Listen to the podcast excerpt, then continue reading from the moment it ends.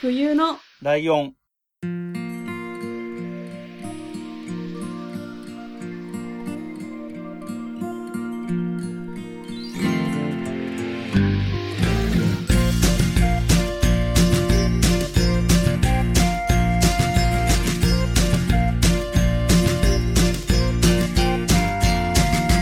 この番組は山梨県出身以外共通点のない2人がそれぞれ好きなことを話す番組です。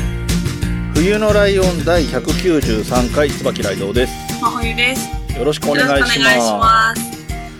えーっと、この新しい、この2023年になってからのサイクルが6週で回すっていうね、結構分かりづらい サイクルで、僕も自分で管理してて、ゲストが来る月と来ない月があるなとか、なんか結構めんどくさいことになってるんですけど、えー今回はゲストの方がいらっしゃってるということで、はい。早速お呼びしようと思います。はい。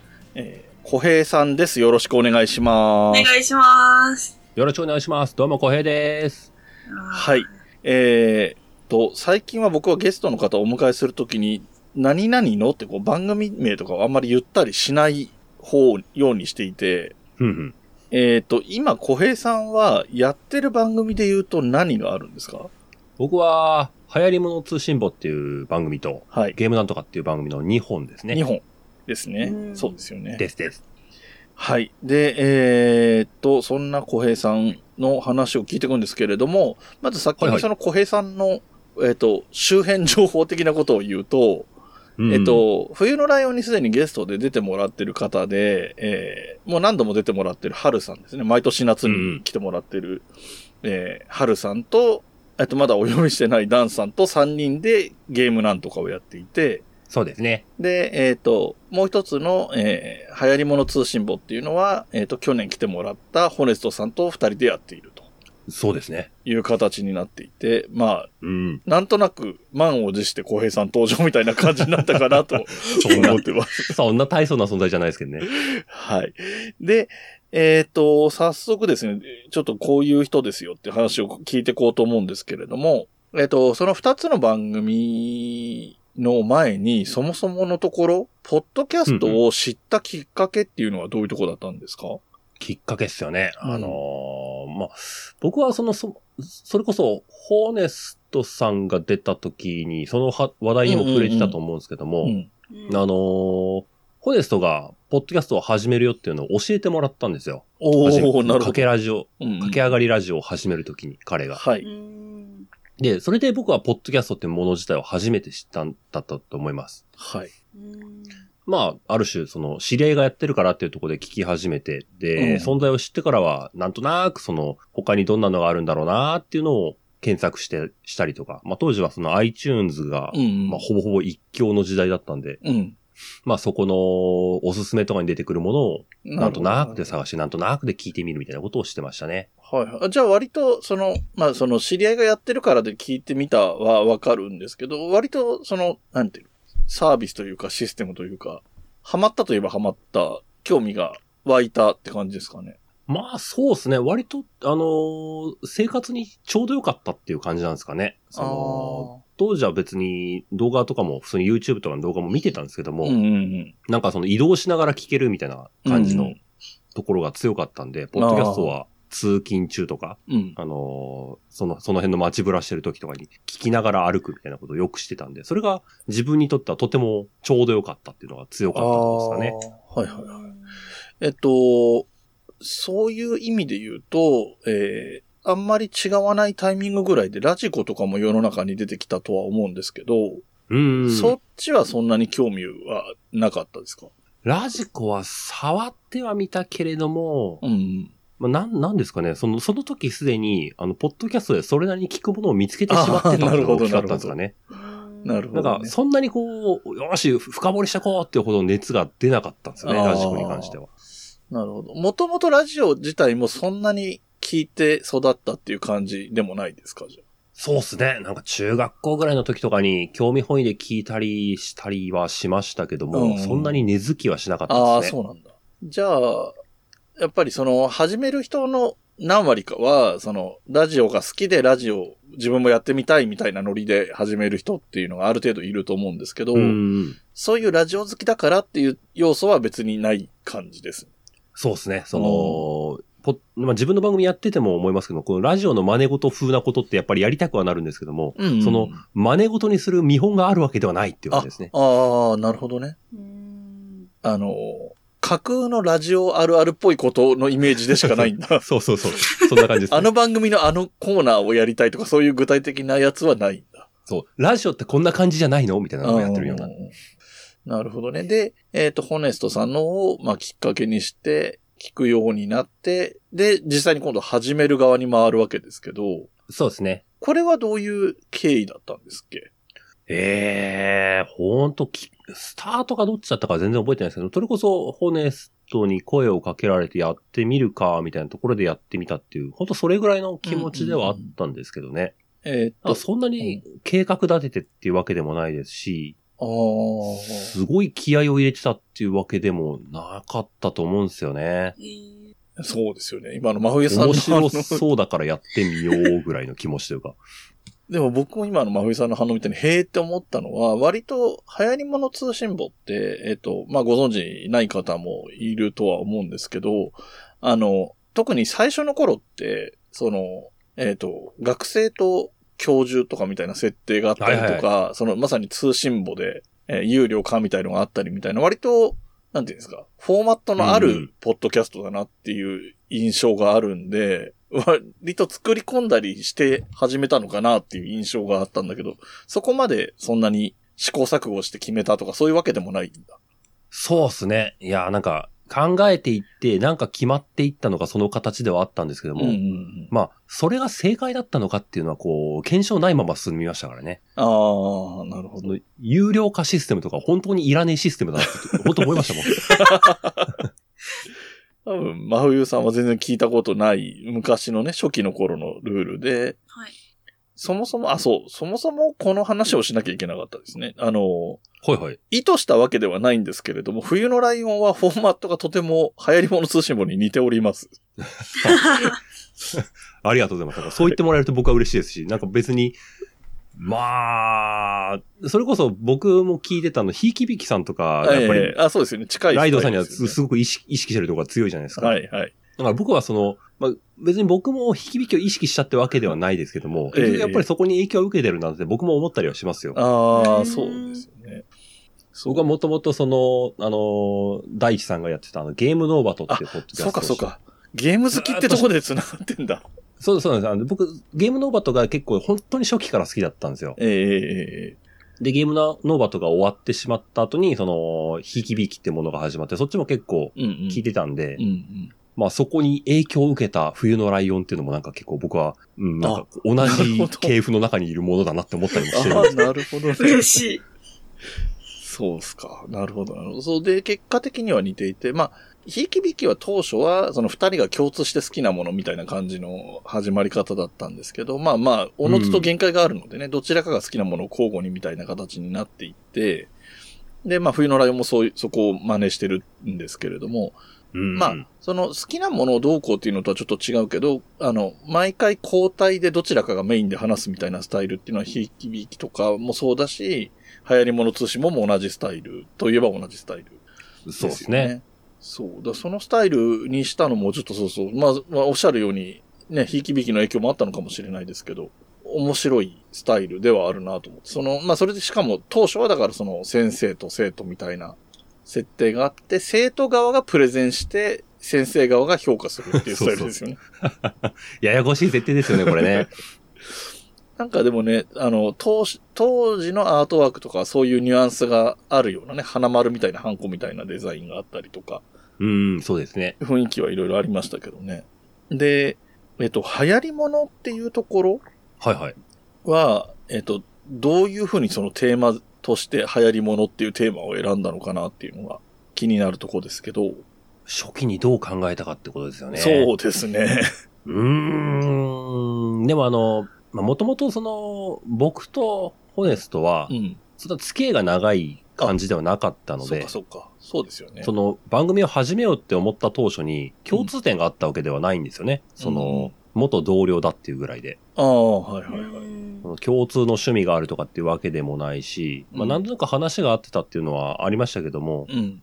お互いのことを知ってるかっていうとそこまで知らないっていうのがスタート当初の時点だったので、まあなんかその、ふ二人でその、これからは働く、その社会人としてやっていくよみたいなスタートの時期にもあったこともあったんで、なんか、はいはいはい。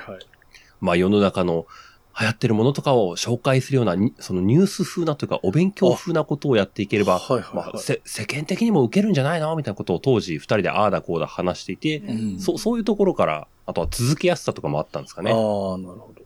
それこそ本当に趣味の話とかにしようってなったら、早々に破綻したと思うんですよね。なるほど。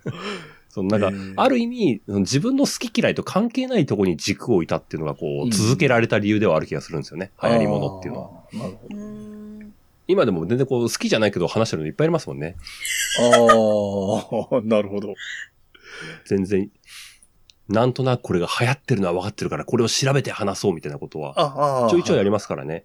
なるほどね。っていうことは、始めた時は社会人1年目とか2年目とかそのぐらいですか？始めたのは、始めたのは3年目なのかな ?3 年目ぐらいか。?3 年目ぐらいのはずですね。ちなみに真冬さんってポッドキャスト始めたのって社会人何年目だったかわかります？2年目です。ああ、そんなぐらいなんだ。同じぐらいなんだ。なんかその時期なんかあるんですかね、やっぱりな。うん、確かにそうかもしれない。そうですね。まあね、1年目はちょっと始めらんなそうですもんね。そうですね。まあ確かにそそううですね他にやることあるだろうって感じしますもん。ちょっとこなれてきた頃にね、うんなんか、なんかやってみようかなって。そうなったと思います。はい。それで、えっ、と、じゃあ、さ、それが始まって、で、えっ、と、ゲームなんとかが始まるまでは結構間が空きますかね？そうですね、ゲームなんとかは、本当つい最近5年、満5年になったかなぐらいだと思うので、お流行り物通信簿を始めてからは、7年とか経ってんじゃないかな。へえ。そんぐらいだと思うな。はやつ7年やって、そのぐらいの頃にゲームなんとかも始めたぐらいだと思います。5年だとすると、2020、2010、ああ、そっかそっか。17年か8年に始めてるんですよ、ゲームなんとかって。そうか。あんまり変わんないんだな。それこそ冬のライオンと。冬のライオン2019年なので、で、1年か2年か早いっていうぐらいだ。うーん。そうか。だから僕がリスナー側の目線で見ると、えっ、と、はやつも、例えば音亀とかも聞いてたけど、その頃にはまだゲームなんとかは世に生まれる前だったんですね。僕がはやつとかに出会った頃はまだまだ。うんいや、本当はるさんをし知ってというか、音亀を聞くようになってとかからも結構時間経ってからやったんですよね、ゲームなんとかって。ね。そっちは、その、知り合ってっていう、まあそうか、そこからか。はるさんとの接点っていうのは最初はどういう感じだったんですか？いや、もうこれ本当 なんもないっすよ。ああ、でも、まあ。当時、うん当時、今、今とやっぱ、ポッドキャストで変わってきたなって思いますけども、当時のポッドキャストってもっと錆びれてたと思うんですよ。まあまあまあ、そうですね。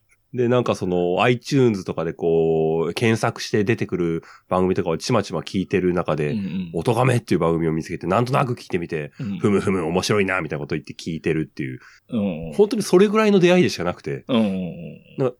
なんか必然性とかないんですよね。な、なんか知ってしまったんですよ。なるほど。で、まあ、番組を聞いてれば、まあ今でもしますけども、その聞いた番組のハッシュタグツイートとかをしてみて、え面白かったな、みたいなことを言ってみて、え、うんその面白かったな、みたいなものにリプライをもらって、みたいな、そういう、すごく草の根的な 出会い方をして、でもなんだったかなでも本当にゲストに呼ぶとか呼んでもらうみたいなところに行くのも、うんうん。特段きっかけがあったわけじゃないと思うんですよね。ええなんとなく。で、やっぱりね、うんうん、はい。あの、まあ、ゲームなんとかを始めるぐらいだから、ゲームが好きっていうつながりもあったっていうのは、まあ、あの、親しくなっていく要素の一つではあったんでしょうけどね。そうですね。まあ、そ、はるさんとは逆にそれがなかったら多分、他他の共通点は見つけられなかったかもしれないですね。うーん。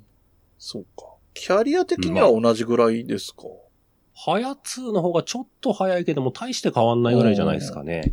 音亀も結構10年くらいやってますよね。そんな気がしますね。うん。長いと思います、オトカメも。で、年齢も同い年ぐらいですよね、確か。そうですね。い一個違いだったかなって。とかいう感じですよね。そこも、キャリアも年齢も一個ぐらいずれるかずれないかみたいな。そうそう、そんな感じです。うんで、ゲームなんとかは、その、実際に始めましょうってなったのは、なんか、それも、それ、いくらなんでもそれはきっかけありますよでしょ？い や、でも、なんとなくは始まらないと思うんで。いやでも結構大したことないきっかけというか、うんあのーまあ、音亀を知って、ハルさんを知って、ハルさんをゲストに、ハヤツのゲストに呼んでみたりとか、うんえー、音亀のゲストに呼ばれてみたりとかっていう、なんか、まあまあ、そこそこの交流を繰り広げた後に、うん。僕が一時期、あのー YouTube でゲーム実況をして遊んでた時期があったんですよ。はい。で、そこで、その、まあ、一人で延々とやっててもあれだから、うんその、ハルさんを誘って、あの、二人でゲーム実況をしてみるってみたいなことをしてたんですよね。一時期。ああ、ああ、なちょるほど。っと短期間でしたけどうんも。うん。で、それがまあ、あのーゲーム実況自体は、まあ、さ、さすがにちょっと手間がかかりすぎてしんどいな、みたいなことでちょっと一息ついたっていう頃ぐらいに、うん。動画はしんどいけども、まあ、この感じだったら、ハルさんと、ポッドキャストみたいなことできないかな、みたいなことを思って、うん。ちょっと間が空いた頃に、じゃあ、ハルさんもゲームに関するポッドキャストをやってみな、みたいなことを声掛けして、うん。いいよって言ってもらって、うん。即始めたぐらいの。結構気楽に始めたんですよね、あれも。まあもうだってその時点で二人とも何年かポッドキャストのキャリアを持ってましたもんね。そんなに、ポッドキャストやること自体にハードルはそんなに高くなかったです よね。そうですね。お互いそれぞれでこう、取り、取るとか作り方っていうのは分かってはいるので、う普通にやろうぜですぐ始められるっていう感じはありましたね。で、ゲームなんとか始まった頃は、小平さんところも、あ結婚は知ってて子供がいないっていう感じですかね。あ、そうですね。結婚し、結婚はしてたはず。うん5年前だからしてますね。そうですね。うん結婚した年かな割と、まあまあ結婚、独身の頃よりかは、あの、制限はあるにせよ、まだ子供が生まれる前だと、割とね、自由度も高いから、2本目のはポッドキャスト始めるっていうのもそんなにハードル高くなかったでしょうね。そうですね。あのー当時、うちの妻は、あのー土日が仕事だったんですよ。うんうん。だからまあ結婚はしてたんですけども、うんまあ土日僕、基本家に一人でいるっていう状態で。ああ、なるほど。その家に一人でいる時間に、うんあのーひ、ひたすらポッドキャスト収録をしているっていうのが、週のルールーティンになってたっていう感じですね。ああ、なるほど。ええなんかちょいちょいそのハヤツーとかゲームなんとかでも話しましたけども、うん。午前中にハヤツー撮って、午後にゲームなんとかをそれぞれ2本撮りして、1 4本撮ったら、うん。な、なんちゃったかな、10時から夕方5時ぐらいまでずっと撮りっぱなしみたいなことをししてたんえですごいな。なんか、ほんと撮り終わった後、こう、着てた T シャツがビシャビシャになってる なんか、ほんとよくありましたね。すごいな。えー、えーっと、で、あとあれか、あの、えーっと、もう一個今やってないですけど、ちょっと、あの、一時的にやってた番組があったんですけど、はいそれは触れない方がいいとかありますか？別に、触れない方がいいっていうわけじゃないですけども、まあ、触れても面白いものは出てこないですよってぐらいですかね。あれは、あの、えーっと、タイトルはそういえばラジオはで。すよね。で、いえーっと、やってるのも小平さんとホネストさんなので、えーっと、ハヤツと一緒の二人で、うん。あれはどういう経緯で始まったんですっけ？僕これ始まった頃知ってるとは思うんだけど。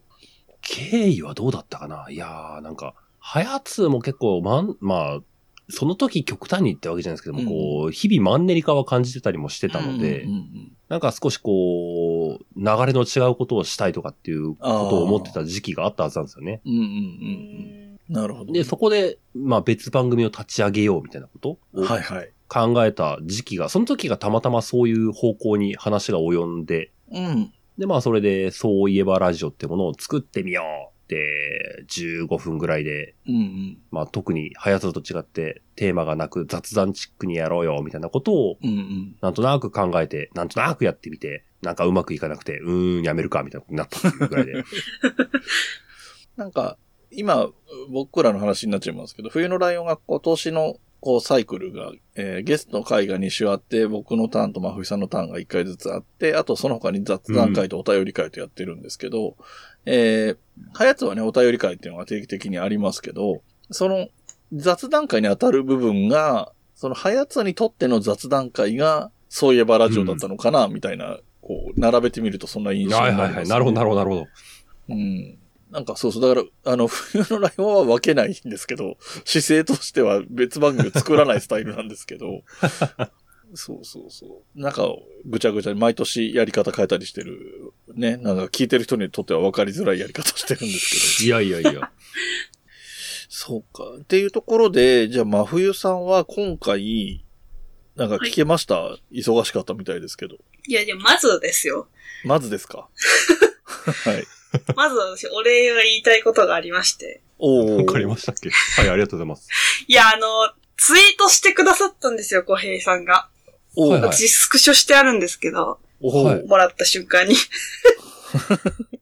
あの何なの？ルローニケンシンのミュージカルがやってる時に、うん。はいはいはい。原作のケンシンのイメージに合うのは小池徹平がベスト説みたいなことを言ってくださあって、ーはいはいなるほど。なんか、私それ返事するのなんてしたらこの喜びが伝わるのかわからなすぎて。くー涙が出てきました。ありがとうございますっていうのいや、こちらこそありがとうございます。意味わかんない なるほどねツイー。トしてまして。いや、なんかそれがめちゃくちゃ嬉しくて。うんうんで、その時、もそのやっぱ、素直に思いますけどね。見てない人からすると、うん。やっぱり、え、佐藤健でしょっていう風にな、言われがちだったところを、まあまあまあ、そうですねま。あまあ、それはそれとしてとかは思ってたけど、その言葉に私は救われたので、本当にありがとうございました。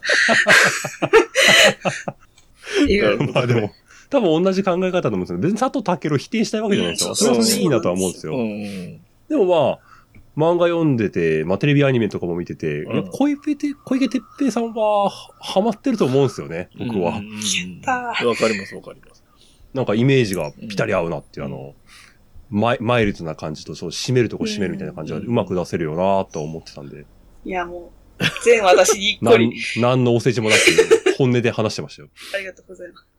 で、あの、ポッドキャストなんですけど、そうですね。はい。はいあの、はやつのうん。スマホ認知症の回を聞かせてもらったんですけど、あーはいはいはいあれはホネストさんがお話をされてる回だったじゃないですか。うんうんうんはいはい、そうですね。で、私前ももちろん聞いたことあって、でもその時は、あの、なんていうんですか、ホネストさんゲストに来られる時だったから、うんううん。ん。ホネストさんの方集中して聞いてたような気がしてて、ではいはいはい。うんはいはいはい。も今回は逆っていうか、うん。で聞いてたら、え、小平さん、相づちめっちゃ上手だなと思って。ああ、はいはいはい。そうですか？いや、私の相づちなんて本当カスなんだよ、マジで。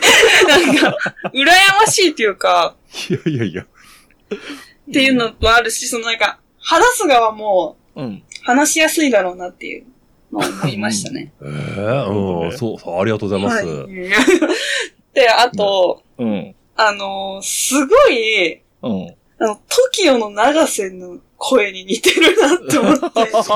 だけど、ちょっと聞いてください。ちょっと聞いてください。あの、今日話したら全然思わなくて。あ、うん、なんかちょっとわかる。今日、なんか声違う感じする俺も。ああ、やっぱそうですか。ちょ、ちょっと今日喉やってるところがあります。あ本当ですあ、かそういう理由なんだ。へえ。なんかその、ホネストさんとだからこそのそのノリみたいな時、普通に話してる時はあんまり思わないけど、うん。に、なんか、そっくりっていうわけじゃないんですけど、うん。はいはいは長瀬くんのモノマネ芸人の人をモノマネしてるみたいな。い。そのぐらいの似てる感な。そう、でも似てい。すごい、から、でも今日は、3段階くらいマイルドになってる。まだ出てないから、それが。うんあの、これ、私のこと嘘だと思ってる人は聞きに行ってほしい。っていうことを思いました。なるほどね。そうか、意外な目線のところが来たなまあ、ね、あの、小平さんの、あの、乗り方っていうのは、うんあの、一説によると、ホネストさんが、いろいろ大変だっていう話もあります。いやいやまあ、まあ、そうでしょうね。だから、ホネストさんは自分のストーリー進行もあるのに、小平さんが相槌の中でボケてくるから、突っ込みしながら進めなきゃいけないみたいになるっていう話をどっかで聞きましたけど。そう、そうでしょあ、まあうね。確かに、そんな感じは感じましたね。まあただ、ただし僕目線になるとそこで手を緩めてはならないとも思ってますから、ああ、まあそうでしょうね。やりやすいようにとか気遣ってる場合ではないんでしょうね。そういう場合ではないってこう、とにかくひたすら振り続けるんだってみたいな。うんいや、面白かったです。そう、そういうことですね。そうか。そうね、ルロケンのね、こともありましたよね。今日、あの、この後、次の回でルロケンになる可能性がゼロではないので、僕もちょっとなんて言っていいのかわかんないなって思ってるところはあるんですけど。ちょっと考えましたけど、ボツってきましたね。あ大丈夫です。そうですか。そう。あのね、えっ、と、もともと僕、小平さんに来てもらいたいなって思ってた時期に、ちょうどゲームなんとかをお休みされ始めたタイミングだったんですよ。はいはいはい。うんうん。なのであの、声掛けいただきましたね。そうそう、お子さんが生まれてちょっと忙しくなるので、ちょっと、えーポッドキャストの活動をセーブするっていう話になったタイミングだったので、ちょっとタイミング逃したなっていう感じがあった時で、ちょうどその頃にルロケンの話も出てきたから、あ、ルロケンの話だったら俺が喋るより小平さんに喋ってほしいなとかも思ってたんですけど、そうそう、そういう流れもありつつで、僕の方で自分のターンで喋ったりっていう風になったり、まあ、結果的にはね、あれがきっかけになって僕も芝居も見に行ったので、ミュージカルも見に行ったので、それはそれで良かったんですけど、うん。そう、イメージが、えっ、と、小平さんがハヤツでの小平さんのイメージは圧倒的に家電なんですけど、はい。その他だと割とルロケンって大きいと思うんですよね。映画とかも印象割と強め。まあ、相方さんがね、ねホネストさんが映画の話を一切できない人なので、映画館で映画が見れない人なので。そうですね。まあでも、ルロケンはその、その、ちょっと前がその、ある種映画もやってミュージカルもやってて、こう、うんちょっと世間的にはピークを迎えてしまったので、はいはいはい。あそこでガツンとや、やっといて、もうしばらくできないだろうなって思ってるところはありますよね。そうですね。そうかそうか。まあなんか、ちょいちょい、この、その番組のスタイルが似てるっていう話も出るんですけど、その小平さんと僕が扱おうとするテーマが近い時も時々あって、ああ、そうですね。のウルトラマンであったり、ガンダムであったりみたいなところとか。ぐらいのテーマ見てて、こう、ああ、しいいなっていうのを思うとき多い。そうですよね。そうそうそう。まあ、アプローチが違ったりとかね、あの、当然相方が違うので、相方の反応も全然違ってくるので、まあ別にどちらでも両方でやればいいって話ではあるんですけど。そうそうそう、そうなんですよね。だから割とだからそういう見るものの好みとかも近いのかな、みたいな印象はありますね。そうですね。確かに。で、えっと、もう一つ聞き、聞こうと思ってたのは、えっと、まあ、ちょっと今状況的にね、さっきそのお子さんが生まれてまだ間もないっていうところで、えー、日本、ポッドキャストもやってるっていうなると難しいとは思うんですが、えっと、うんうん将来的には他にプラスアルファ3本目とかね、3本目のポッドキャスト番組とか、あるいはポッドキャストイベントをやるとか、そういう話とか、えっ、と、ちょっと、キンキンのっていう話にしちゃうと難しいんだろうとは想像できちゃうので、まあちょっと将来的みたいな話でもいいんですけど、ポッドキャスト絡みで将来的にやりたいことみたいなところ、なんかお話聞けたらなと思うんですけど。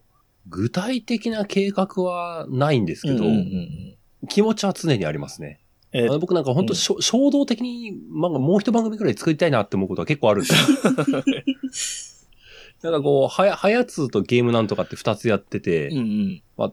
体力的なキャパで言うともう結構十分なんですよ。もう、もうお腹いっぱいなんですよ。うんうんうんうん。でも、あのーどちらにも当てはまらない話とかをたまにしたいな、みたいなことを思う時があるというか、はいはいはいはい。みたいな時とかに、なんか、こう、そういう場を作れんかな、みたいなことをふつふつと思い始めては、うん。できないかーとか言ってこう諦めるみたいなことをするっていうのが、なるほどね。なんか自分の中でこう浮いては沈んだりみたいなことをしてたりしますし、うんうんイベントとかそういうのも全く一緒っすよね。こう、やりたいしやんなきゃな、みたいなことを思ってうん。う、ん。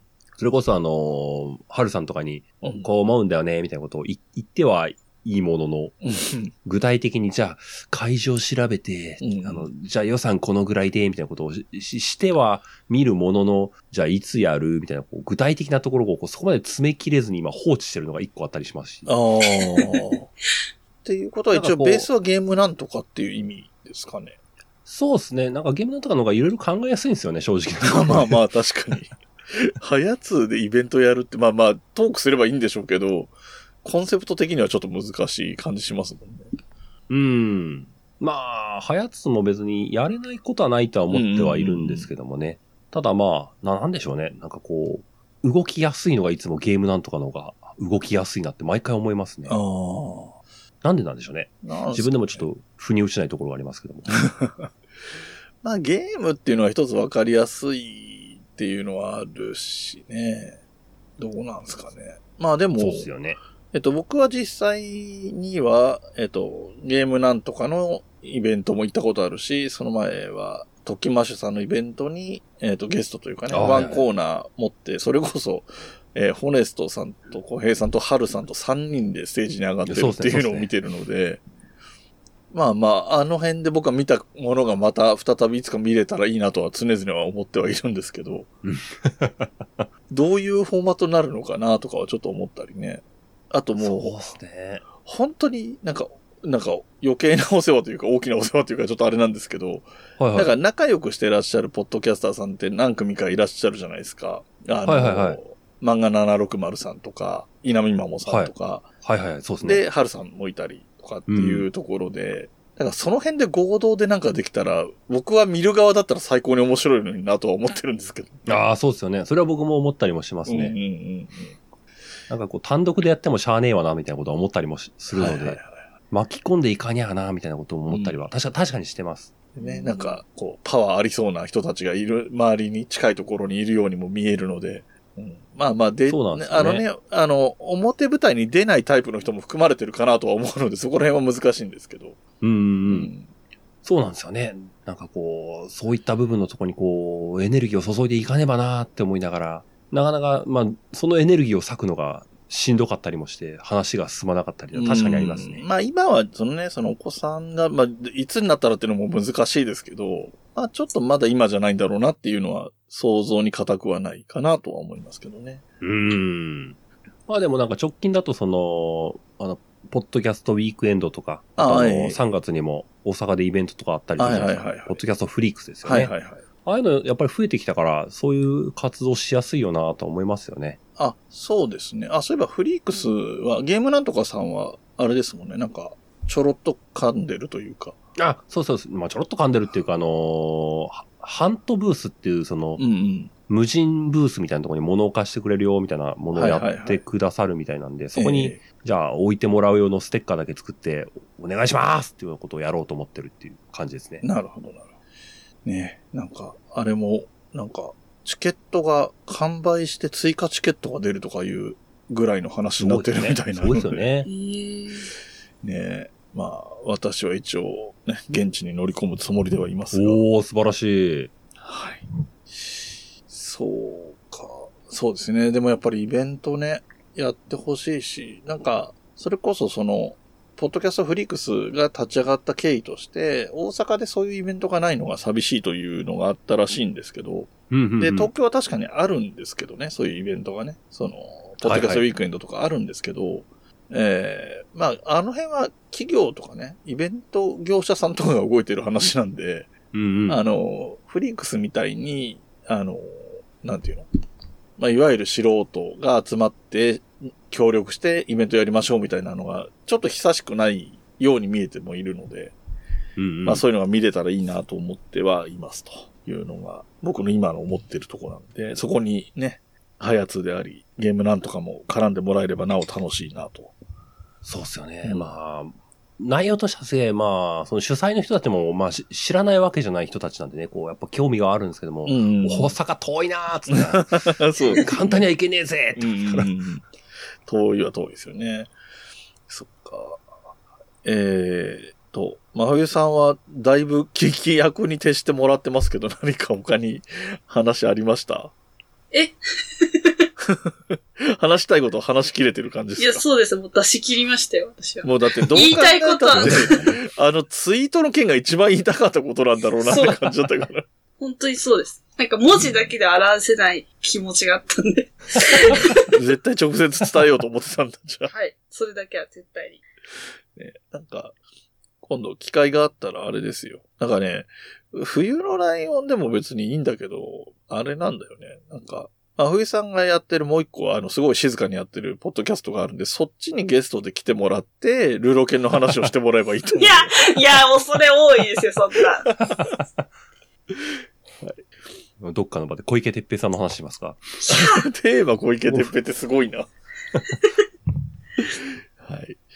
じゃあ、そんな感じでですね、えっと、今回のところは、えっと、もう締めていこうかなと思ってるんですけれども、はい。えっと、改めましてですね、小平さんが今出演しているポッドキャスト番組、ポッドキャスト以外でなんかアクションってあります？ポッドキャスト以外でアクション？うん。さっき言ってた YouTube は、まあ、や今は止まってるんでしょうけど、であったりとか、あ、特段、まあ、ポッドキャスト2本と、その片っぽのゲームなんとかは、うん YouTube でもちょこちょこあ、ゲーム実況配信みたいなことをしてますよっていうぐらいですかね。うんなるほど。